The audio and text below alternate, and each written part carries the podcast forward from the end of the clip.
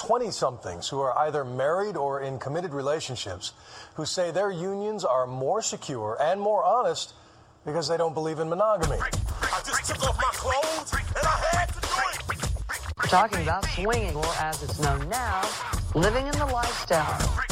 We're going to have to give you some punani. Technically, an orgy requires a minimum of six participants. What about my three-way? This is a new generation of swingers. Waves of it coming at you on Friday, Saturday. By Sunday, your nuts gonna be drained. Oh, my God. Oh. Oh. Oh. Hello, sexy listeners. You've got Heidi here. And if you've taken a look and you're confused, don't be.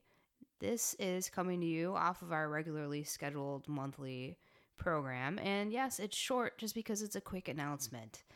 We have made a few changes to our Patreon tiers, um, realizing that the way we had it previously set up was not delivering content that was the best for our listeners out there.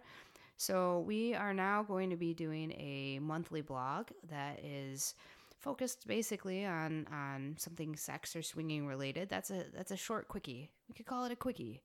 Anyway, um, it'll usually be one of us that's just sharing our thoughts on one of these quickie topics.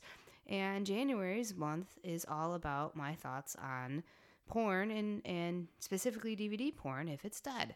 So if you're curious, January's episode um, quickie blog will be up on Patreon. It's going to be available for everybody to listen to just so you can get a taste for that content. And then after that, February's and months following will apply to our Patreon tiers.